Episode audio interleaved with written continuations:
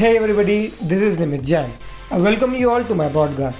This show is all about a shy kid who tries to get out of his comfort zone and explore the great opportunities that life puts in front of him. So be ready for high dose of motivation. You might have been through a lot many days when you wanted to get one of your most important things done, but you couldn't actually do it. You thought to yourself that it must be motivation that you're lacking in, but in reality, it was something else that was working in the background and was playing the biggest role in not letting you do your work peacefully. The thing that was stopping you was your beliefs, the ones that you have about yourself.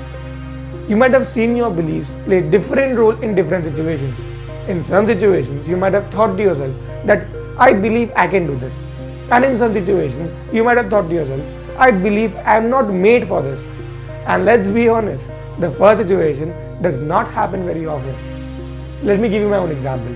Right now, I am preparing for an exam called C A T. There were days and even weeks when I couldn't get even a single thing done. But that was not the main problem.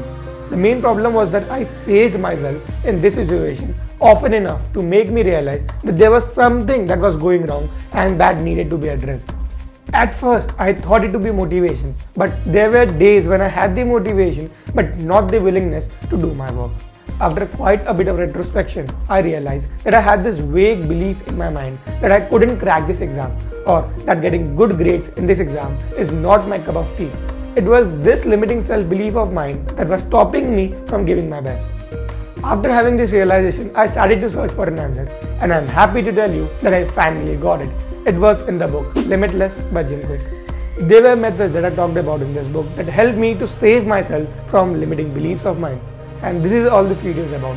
Three ways in which you can minimize your limiting self-beliefs. Starting with number one, name your limiting beliefs. It is very obvious that if you want to solve a problem, you first need to know that problem. So what you need to do is know the deep meaning of your limiting self-beliefs. Suppose you have a limiting belief that you are not good at cracking jokes. Now, would you call it a big limiting belief? No, right? Wrong. It is a big limiting belief, because this limiting belief of yours is making you think that you are not fun to be around or that you are not an enjoyable companion. So this small belief of yours was playing this big a role in letting you think less of yourself. What you need to do is retrospect your beliefs and think deep about the impact that those beliefs might have in your life. The second step is get to the facts. Many of our self-beliefs are not based on facts, but rather on opinions, and that too, the wrong one. Do you think that you are bad at public speaking or that you do not have a leadership quality? If yes, then what is the evidence that you have to prove this? Do you even have any? Chances are you do not have even a single evidence to prove this point because you have never tried it in the first place.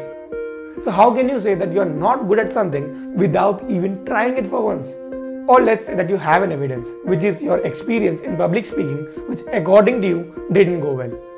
If you are judging your experience based on how you felt at that moment, then you are wrong, because you must have felt terrible considering that it was your first or second try. Rather, think about the response that you got.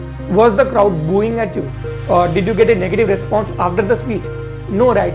You might have done very well.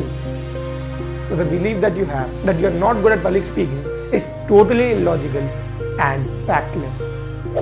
The third and the last step is create a new belief. Now that you have known your limiting self-beliefs and also did a fact check about it, the next thing that you need to do is create new and positive self-beliefs. Remember that your positive is your mental filter through which you experience the world. So with a positive attitude, create new beliefs that uplift you.